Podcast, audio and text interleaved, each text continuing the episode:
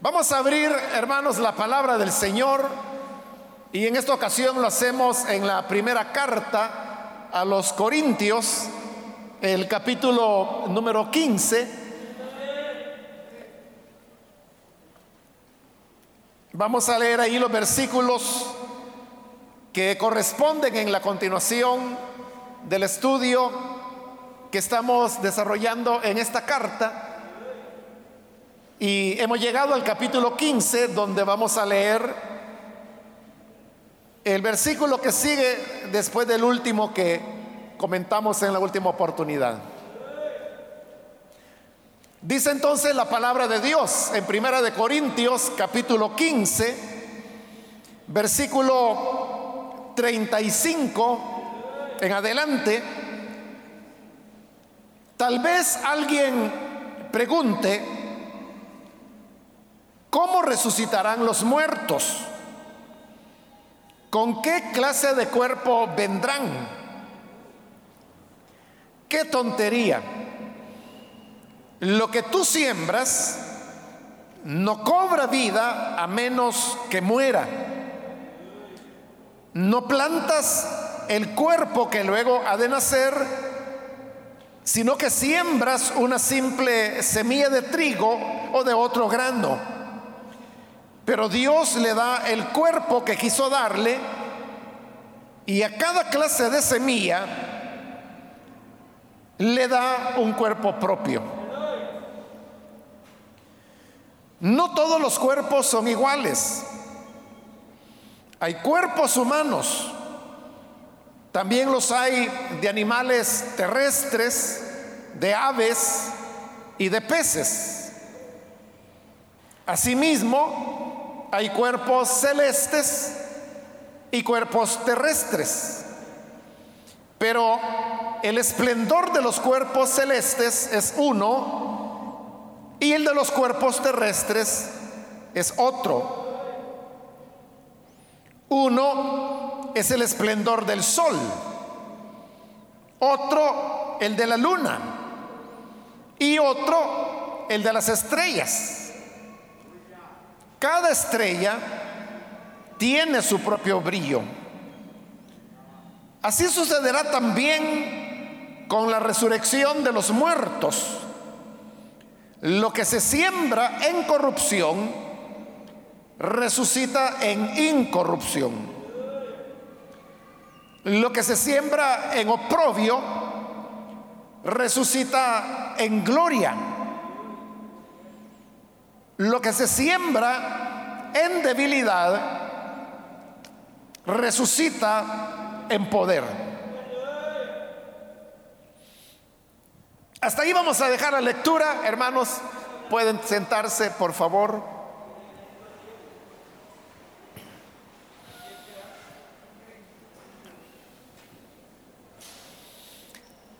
Hermanos, como dije brevemente antes de la lectura, Seguimos hoy con el estudio de este capítulo 15, donde usted recordará que Pablo está desarrollando el tema acerca de la resurrección, ya que había algunos en la iglesia de Corinto que enseñaban que no había resurrección. Y a lo largo de los primeros 34 versículos de este capítulo que ya cubrimos, usted recordará que Pablo se ha dado a la tarea de desmentir una idea como esa. Y para eso él ha estado utilizando argumentos que, que son lógicos y como yo le decía en la última oportunidad, que lo que uno cree determina la forma en que uno se comporta. Si uno no cree que después de esta vida pueda haber otra, entonces como Pablo lo decía, citando al profeta Isaías, entonces comamos y bebamos porque de todas maneras mañana nos vamos a morir. Pero si uno cree que después de la muerte habrá de ocurrir la resurrección y por lo tanto habrá una nueva vida, entonces eso ya cambia todo el panorama. Porque uno entiende que lo que se vive en el tiempo presente es como un corto preámbulo de lo que va a ser la verdadera vida que comenzará a partir de la resurrección. Y así es como se explica lo que Pablo decía como, por ejemplo, cada día muero. O como cuando decía, hablando de lo que le había ocurrido en Éfeso, que le había tocado enfrentarse contra bestias. ¿Por qué una persona habría de arriesgar su vida o someterse a situaciones tan negativas como esas que Pablo menciona, si no tiene, si no hay una esperanza de vida después de esta? Nadie lo haría. Pero aquel que sabe que después de la muerte física hay una vida de resurrección, como Pablo lo dice también en otra parte, que dispuesto estoy no solo a gastar lo mío, sino a gastarme yo mismo por amor a ustedes. Él estaba dispuesto a gastarse, como dice, es decir, perder la fuerza, perder la salud, incluso perder la vida por amor a la iglesia, porque tenía la esperanza de la futura resurrección. Entonces, esos son, hermanos, algunos de los argumentos que Pablo ha venido desarrollando hasta este momento. Argumentos que, como hemos visto, son contundentes y por lo tanto uno no puede más que llegar a la conclusión que en verdad habrá resurrección. Ahora, si uno afirma, como acabo de hacerlo, de que habrá resurrección, eso desencadena algo otras preguntas, que son las que Pablo se va a hacer acá, en el versículo 35, donde iniciamos la lectura. Tal vez alguien pregunte, ¿cómo resucitarán los muertos? Y más específicamente, ¿con qué clase de cuerpo vendrán? A partir de este versículo, ya Pablo no se va a enfocar en el tema de la resurrección, porque ya lo demostró. Hoy más bien él se enfoca en cómo va a ser la resurrección cómo se va a producir. Y el hecho de que Pablo haya dedicado tiempo a este tema indica de que aparentemente uno de los argumentos que algunos corintios tenían para negar la resurrección era que la resurrección no era posible porque en la resurrección sabemos que lo que resucita es un cuerpo. Pero si ese cuerpo ya no existe, porque ya se descompuso, entonces ¿cómo va a resucitar? A esa pregunta es a la que se refiere Pablo cuando dice, ¿cómo resucitarán los muertos? Usted sabe que en la Biblia se relatan varias resurrecciones. Por ejemplo, el hijo de la tsunamita a quien Eliseo resucitó. También la escritura habla de una persona a quien iban a sepultar y cuando lo estaban sepultando se produjo un ataque armado. Entonces las personas asustadas porque venían los atacantes, lo que hicieron fue tomar el cuerpo y tirarlo, pero lo tiraron en la tumba donde estaban los huesos de Eliseo. Y cuando el muerto entró en contacto con los huesos de Eliseo, eh, resucitó el hombre. No sabemos si salió corriendo junto con los que lo iban a enterrar, porque venían las bandas armadas, pero el hecho es que resucitó. En el Nuevo Testamento, hermanos, encontramos cómo Jesús resucitó al hijo de aquella mujer que era viuda y que vivía en el pueblo que se llamaba Naín. En el Nuevo Testamento también se relata cómo Jesús resucitó a Lázaro. Los evangelios todos relatan cómo Jesús resucitó. En el libro de los Hechos se nos relata cómo Pedro resucitó a Dorcas, también llamada Tabita, que ella era una hermana adulta. Jesús también resucitó a aquella niña de 12 años que era hija de Jairo y que hacía poco había muerto. Jesús fue y la resucitó. Pero note, todos estos relatos sobre resurrección que la Biblia presenta tanto en el Antiguo como en el Nuevo Testamento, usted puede notar que todos, en todos los casos, las personas eran recién muertas. El de más tiempo fue Lázaro. Y por eso es que cuando Jesús dijo que abrieran la tumba, su misma hermana le dijo, Señor, pero ya de cuatro días, ya está descompuesto, ya despide mal olor. Y Jesús que estuvo tres días en el sepulcro. Pero todos, hermanos, había un cuerpo que resucitar. Pero ¿qué ocurre en el caso de los creyentes? Cuando un creyente muere, al igual que cualquier otro ser orgánico, como la Biblia lo dice, vuelve al polvo de donde fue tomado. Entonces sepultan, se sepulta el cuerpo humano y ya, hermanos, después, aquí en el caso del Salvador se considera que en siete años el cuerpo ya se descompuso totalmente. Probablemente pueda haber algunos restos como huesos, piezas dentales, el cabello también a veces puede durar mucho tiempo, a veces no. Pero en general, hermanos, e-, es el tiempo que toman un cuerpo en descomponerse en nuestro país. Y digo nuestro país porque en cada país es diferente de acuerdo a las condiciones de humedad, de tierra, de clima, todo eso afecta. Entonces, ¿qué ocurre cuando el, cuerpo ya se deshizo? Ahí es donde viene la pregunta. ¿Cómo van a resucitar si ya no hay cuerpo? Y dijimos que lo que resucita es el cuerpo. O la otra pregunta, ¿con qué clase de cuerpo si ya no hay cuerpo?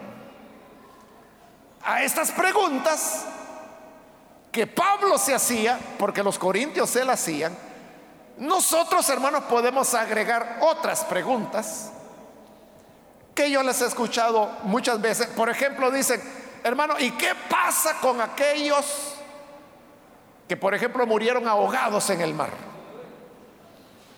Y que se los comieron los peces, los tiburones. ¿Qué va a pasar con ellos? O la gente también lo relaciona con el tema de la cremación, ¿verdad? Y entonces dice, pero mire, si una persona fue cremada, ¿cómo va a resucitar si, su cuerpo fue cremado? Como que si los cuerpos que se sepultaran no se deshicieran también, ¿verdad? Bueno, esas son algunas preguntas. Pero a estas preguntas, Pablo responde de una manera inesperada. Porque dice en el 36, qué tontería. Para él es una tontería estar preguntando con qué cuerpo van a resucitar si el cuerpo ya se descompuso. Bueno, y la NBI, que es la que yo estoy usando, lo que ha hecho es suavizar la expresión de Pablo. Porque la verdadera expresión es así como lo traduce la reina Valera cuando dice necio. Y lo está diciendo, hermanos, así personalmente, ¿verdad? O sea, te está diciendo tonto. A esas preguntas, ¿qué pasa con los que fueron cremados? Qué tonto, dice Pablo. Por eso le digo, es una respuesta o una expresión inesperada, ¿verdad? Porque uno esperaría que, que Pablo Pablo dijera, interesante hermano, hermana, su pregunta, vamos a responder qué pasa con los que se murieron en el mar. No, para Pablo esto era algo tan sencillo que para él era una verdadera tontería estar haciendo ese tipo de preguntas. Cuando la NBI y otras traducciones traducen de esta manera que ya no dicen necio o tonto, ¿verdad? Que es lo que significa la palabra necio. Sino que lo pone impersonal porque dice, qué tontería. No le está diciendo que sea tonto el que hace la pregunta, que es lo que Pablo puso en el original. Lo que está diciendo es que hacer esas preguntas es una tontería. Entonces, al impersonarlo, lo suaviza. Entonces, ¿por qué para Pablo es una tontería estar haciendo este tipo de preguntas? Muy simple, dice él, versículo 36. Lo que tú siembras no cobra vida a menos que muera. Y es obvio que cuando Pablo está haciendo esta afirmación, él está teniendo en mente la cosecha, la siembra de semillas que para ellos, hermanos, para los agricultores del siglo primero, colocar la semilla en la tierra era como que esa semilla iba a morir porque se enterraba. Y es cierto, ¿verdad? Esa semilla se descompone, ya no se puede recuperar después. Por eso es de que él habla de que lo que se siembra no va a cobrar vida a menos que muera. Porque todo agricultor sabía que el trigo, por ejemplo, había que sembrar la semilla, tenía que morir para que diera vida, para que naciera otra espiga. Igual nosotros podríamos decirlo con, con cosas que se cultivan en nuestro ambiente, ¿verdad? Como el frijol, el maíz. Cuando el maíz se siembra, muere, es decir, se descompone. Pero de ahí surge una milpa. Si se siembra el frijol, el frijol también se descompone, pero de ahí nace una plantita de frijol. Esto Jesús lo sabía. Y como Jesús lo sabía, también lo utilizó allá en el Evangelio de Juan, cuando él dijo, si el grano de trigo no muere, se queda solo y no lleva fruto. Pero si muere, entonces lleva mucho fruto. Lo mismo está diciendo Pablo acá. ¿Por qué es una tontería hacer ese tipo de preguntas? Porque la misma naturaleza nos enseña que no se puede cobrar vida a menos que muera primero. Es decir, un cuerpo no puede resucitar si primero no se ha descompuesto, si primero no ha muerto. Y dice el 37, no plantas el cuerpo que luego de nacer, sino que siembras una simple semilla de trigo o de otro grano. Pero Dios le da el cuerpo que quiso darle y a cada clase de semilla le da un cuerpo propio. Sigue usando el ejemplo de la agricultura, de la agricultura. Y fíjese, fíjese lo que dice. No plantas el cuerpo que luego ha de nacer. Cuando el agricultor va por el campo, ya hizo el surco y va colocando las semillas de maíz, va sembrando ¿Qué es lo que el agricultor está esperando? Espera que la semilla que plantó la tierra se la devuelva. Eso es lo que Pablo está diciendo ahí en el versículo 37. No plantas el cuerpo que luego de nacer. ¿Qué es lo que la tierra va a dar? ¿Qué es lo que va a nacer de la tierra? ¿Es el mismo grano de maíz el que devuelve la tierra? ¿Es el mismo grano de frijol el que la tierra le devuelve? ¿O es el mismo grano de trigo que la tierra le devuelve? No, no devuelve lo que se plantó. Por eso dice en el 38, Dios le da el cuerpo que quiso darle.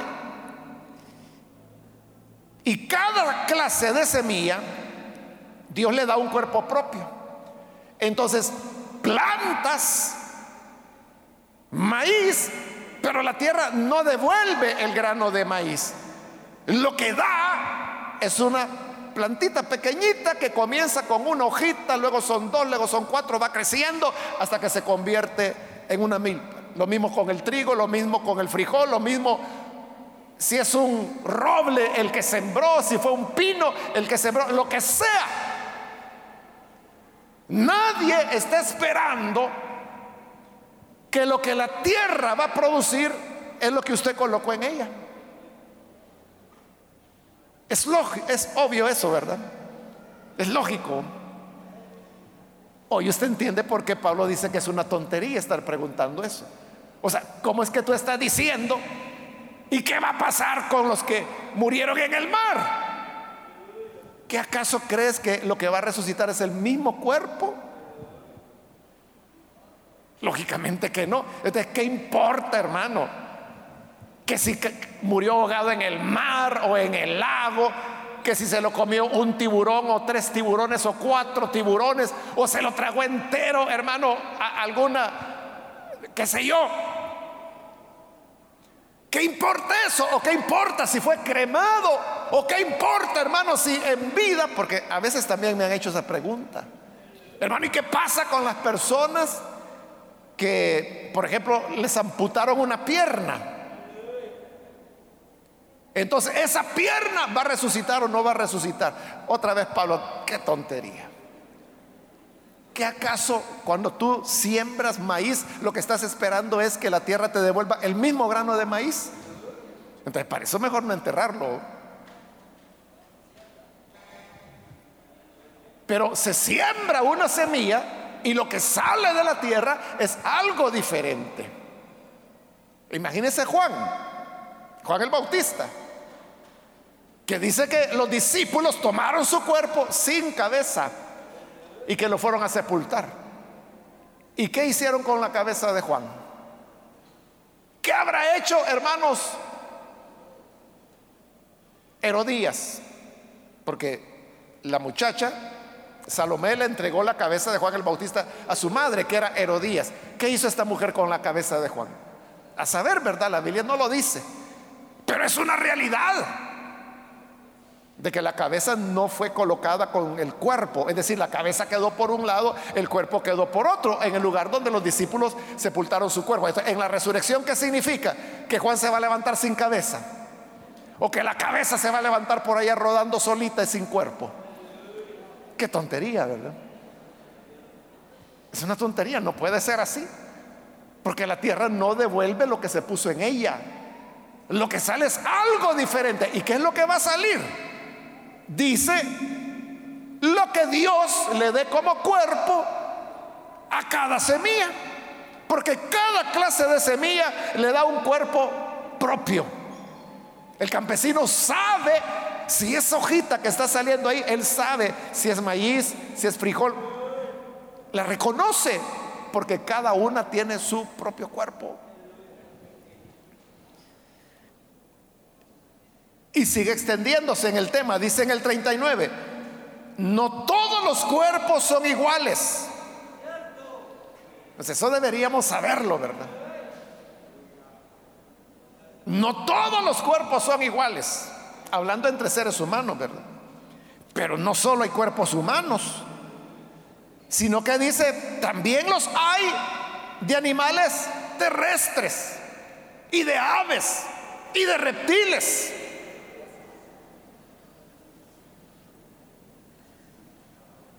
Pablo está escribiendo esto en el siglo primero. Y quizás por, bueno, así tenía que ser, pero por la observación, ellos sabían que la, la, carne humana es diferente a la carne de un ave, por ejemplo, o es diferente de la carne de un mamífero, y ya no se diga diferente de un reptil, por simple observación. Pero hoy en día, hermanos, se sabe que eso es correctísimo, es así. las estructuras celulares del cuerpo humano es diferente a las estructuras celulares de un ave, de un pez, de un reptil. Son diferentes. Por eso es que si por ejemplo una persona se quema, ¿por qué no matan un pollo y agarran la piel del pollo y se la ponen? ¿Por qué no? Porque se le va a podrir. ¿Por qué razón? Porque la estructura celular del pollo, que es un ave, es diferente a la del humano. El humano es un mamífero. Entonces, lo que Pablo está diciendo ahí, hoy la ciencia lo tiene corroborado. Entonces, note, ¿por qué nos vamos a extrañar, hermanos, de decir que en la resurrección vamos a tener un cuerpo diferente? ¿Por qué tenemos que extrañarnos? Si la misma naturaleza, ahora mismo podemos ver en nuestro entorno que hay distintos tipos de cuerpo.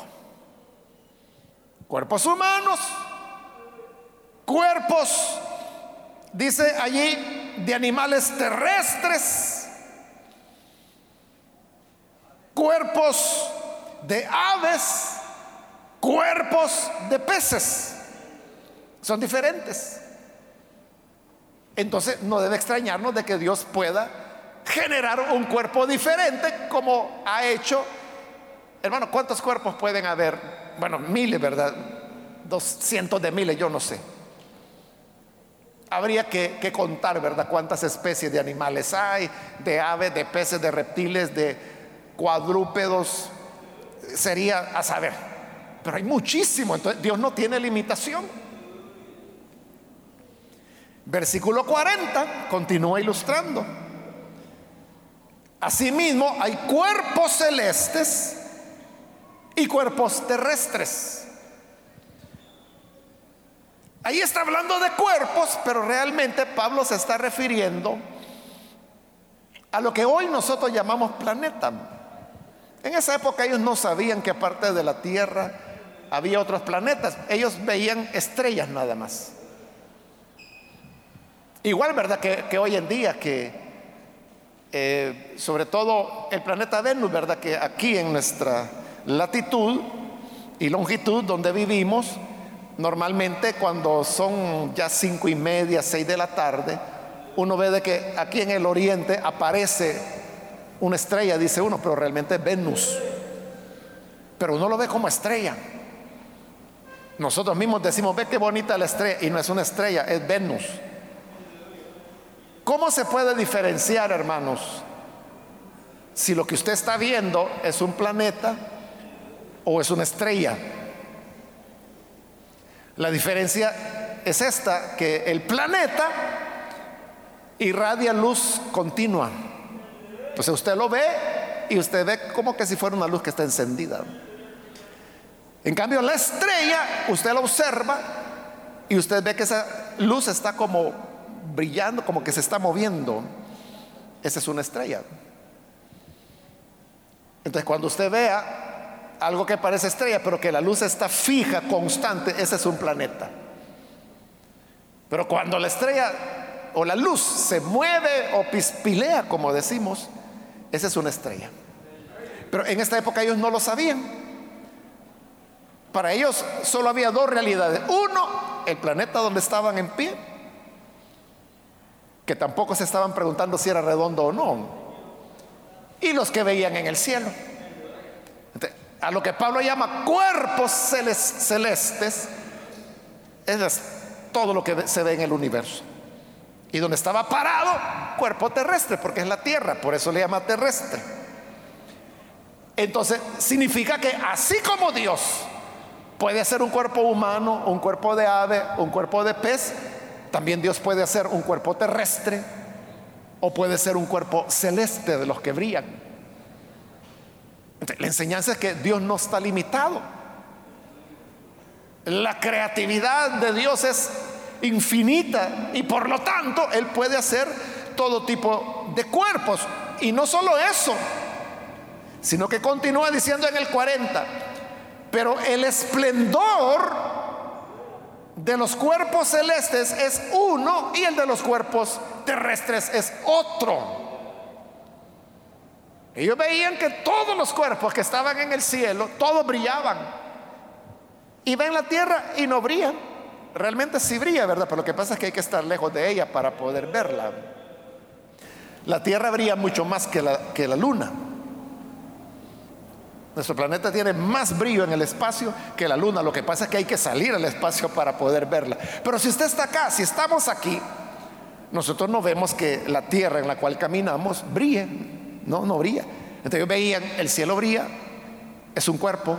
La tierra no brilla, es otro cuerpo. Dios hace las cosas diferentes.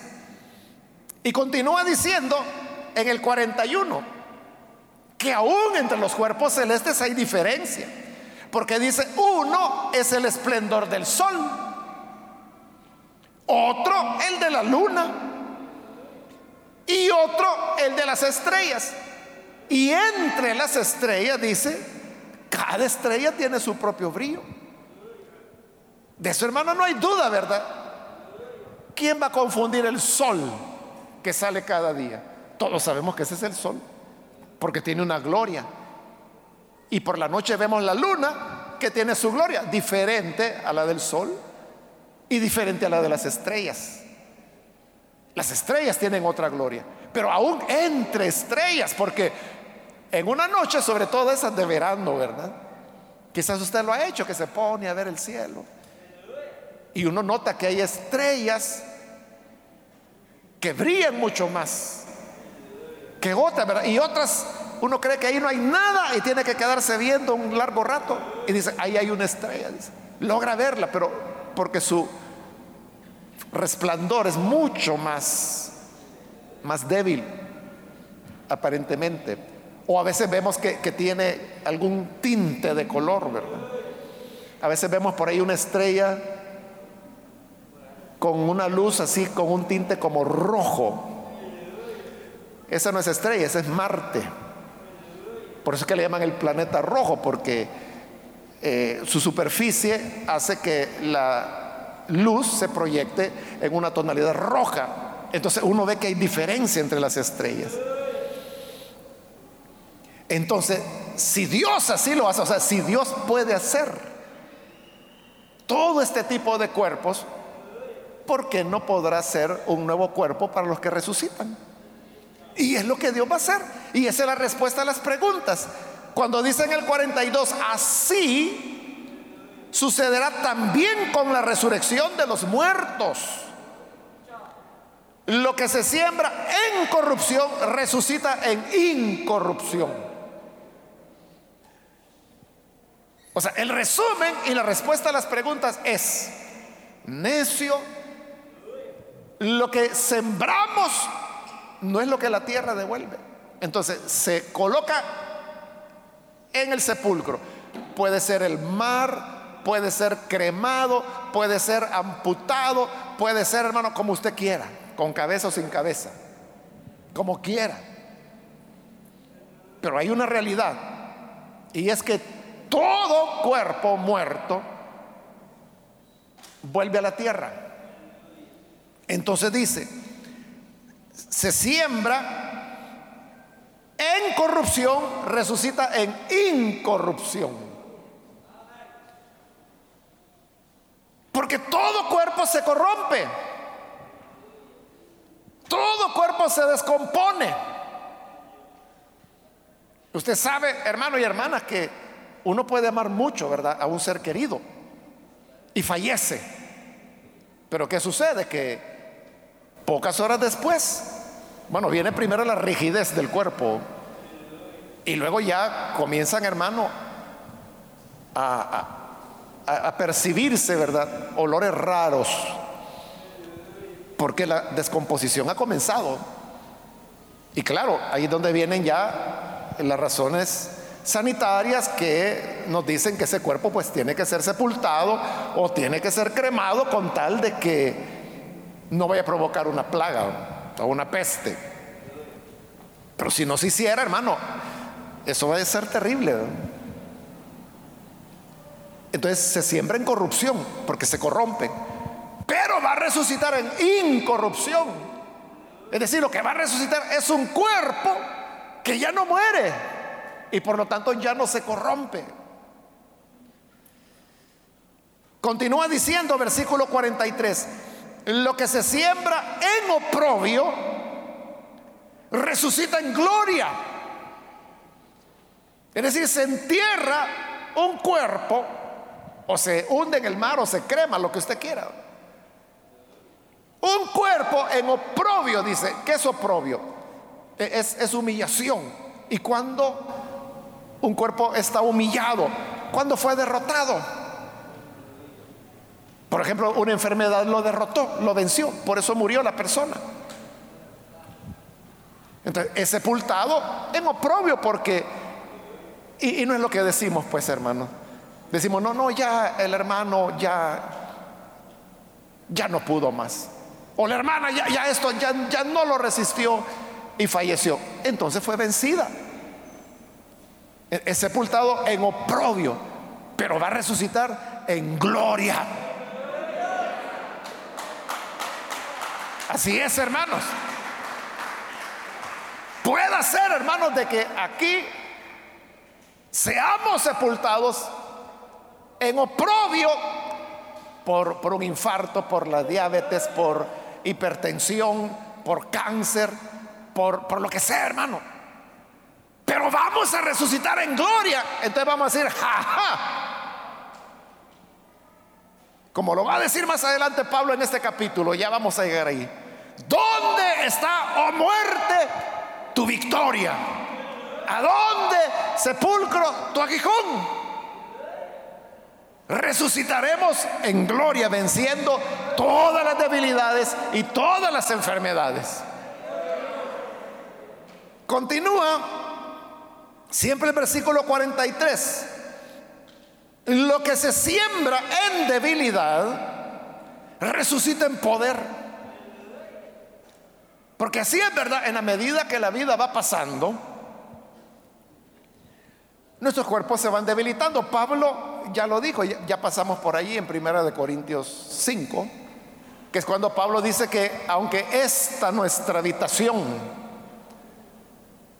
se va deshaciendo, nuestro cuerpo, hermanos, eh, va degradándose en la medida que el tiempo pasa. Entonces la, persona comienza a perder, por ejemplo, la capacidad que la piel tiene de acumular grasa. Entonces, como ya no puede retener grasas, entonces ya, ya la piel ya no está estirada. Porque ya, ya no puede retener los lípidos, se llaman, que son las grasas procesadas por el hígado. Y entonces comienzan a aparecer lo que llamamos arrugas. Y ahí, hermano, la gente puede utilizar las cremas que quiere usar. Pero ya el cuerpo ya no. Se pierde la fuerza, se pierde el equilibrio. E, e, el que de niño jugaba, ¿verdad? Hacer el cuatro y ahí se estaba hasta uno, dos, tres minutos. Hermano, un señor, una señora ya de, ¿qué le digo? 60 años en adelante, ya no lo pueden hacer, se caen. Bueno, ni tienen que hacer el cuatro caminando, van, ¿verdad? Y se marean. ¿Qué es lo que ocurre? Eso, el cuerpo se va debilitando. Por eso dice, se siembra en debilidad, pero vamos a resucitar en poder. Y luego viene el versículo 44, que ese hermano es, aquí está la verdadera explicación de la resurrección. Pero hoy no lo leímos, esa es la otra semana, que es cuando Pablo dirá una gran diferencia también, que hay cuerpo animal y hay cuerpo espiritual. Pero eso como le digo lo vamos a ver en la próxima oportunidad. Ese, hermano, es el tema clave aquí. O sea, allí vamos a entender por qué habrá resurrección y cuál será la diferencia fundamental entre los cuerpos que tenemos hoy y los cuerpos que vamos a tener en el futuro. Es, es una presentación muy teológica que Pablo hace y por eso usted verá que la relaciona con Adán, la relaciona con Cristo, para llegar a la conclusión de que carne y sangre no pueden heredar el reino de los cielos. Pero el punto es ¿por qué? ¿Por qué no? ¿Por qué carne y sangre no puede heredar el reino de los cielos? Eso es lo que va a explicar. Pero como le digo, es un tema que por eso no leí el versículo para que lo dejemos para la próxima oportunidad. Pero por ahora, hermanos, lo que hemos visto nos deja enseñanzas importantes y una es que no hay un límite al poder de Dios. Y si uno pregunta, ¿cómo se van a, levantar los muertos si ya no hay cuerpo? Hermanos, Dios es especialista en cuerpos y los hace de todos los tipos, de todos los colores, de todos los tamaños. Tiene una variedad tan grande, hace cuerpos para el trigo, para el frijol, para el maíz, para el roble, para el arce, para el pino. Hace cuerpos para el pollo, para la lagartija, para el cocodrilo, para la serpiente, para la vaca, para el camello, para el elefante, para el león. Son cuerpos diferentes hace cuerpos diferentes para las estrellas. Para, hermano, las supernovas, o sea, Pablo no sabía nada de eso, ¿eh? pero hoy nosotros sabemos que hay estrellas de un resplandor inmensísimo, es supernovas se llaman en astronomía. Es una maravilla. Por lo tanto, ¿cómo Dios no podrá ser un cuerpo de resurrección?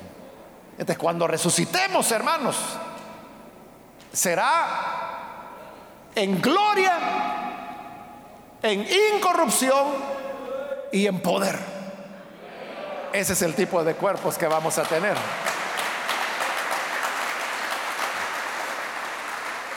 No como ahora, no como ahora que, usted dirá, cuando ¿qué tal hermano? Bueno, pues ahí hermano, si no es una cosa es otra. Si no me duele por aquí, me duele por allá y decimos solo somos dolama, ¿verdad? Pero en la resurrección todo es poder, gloria y honor delante del Señor. Vida. Amén. Vamos a cerrar nuestros ojos, hermanos, y vamos a orar al Señor. Pero antes de hacerlo, yo quiero invitar, si hay con nosotros amigos o amigas que todavía no han recibido al Señor Jesús como su Salvador. Pero si usted ha escuchado hoy la palabra del Señor y usted no, no sabía esto, no sabía que la Biblia dice estas cosas, pues si las dice, las explica. Y si usted quiere ser parte de esa resurrección que vendrá. Más adelante en este mismo capítulo, Pablo explica cuándo es que se producirá la resurrección. La resurrección ya comenzó. Comenzó con Jesús. Entonces yo quiero invitarle, si usted necesita recibir a Jesús como su Salvador, hágalo hoy porque ese es el camino para poder llegar a la vida nueva. Que todos moriremos, pues ese es un hecho. Pero no todos resucitarán para vida. Si usted quiere resucitar, como lo dice la escritura, como lo hemos visto, en honor, en incorrupción, en poder, reciba a Jesús hoy, que Él es el camino y Él es la vida de resurrección. Hay alguien que necesita recibir a Jesús, puede ponerse en pie en este momento. Cualquier amigo o amiga que necesita hoy recibir a Jesús, ahí en el lugar donde está, póngase en pie. Porque queremos orar por usted. Vamos a orar por todas las personas que se ponen en pie y así reciben a Jesús como Salvador. necesita hacerlo, póngase en pie en este momento. Venga Jesús. Venga el Hijo de Dios. Porque Él es la vida. Él es el primero que resucitó. Y con el poder con el cual Dios resucitó a Jesús, también nos resucitará a nosotros. Si quiere ser parte de esa primera resurrección, póngase en pie en este momento. Y vamos a orar por usted. ¿Hay alguna persona que lo hace? También quiero invitarse a hermanos o hermanas que se han alejado del Señor, pero hoy necesita reconciliarse. Yo le invito para que ahí en el lugar donde está, también se ponga en pie. ¿Hay alguien que necesita reconciliar? Póngase en pie, hermano o hermana, y vamos a orar. ¿Hay alguien que lo hace? Hoy es su momento. Hago ya la última llamada porque vamos a orar. Pero si hay alguien que necesita venir a Jesús por primera vez o necesita reconciliarse, póngase en pie en este momento porque vamos a orar ya. Aprovecha esta última llamada que acabo de hacer.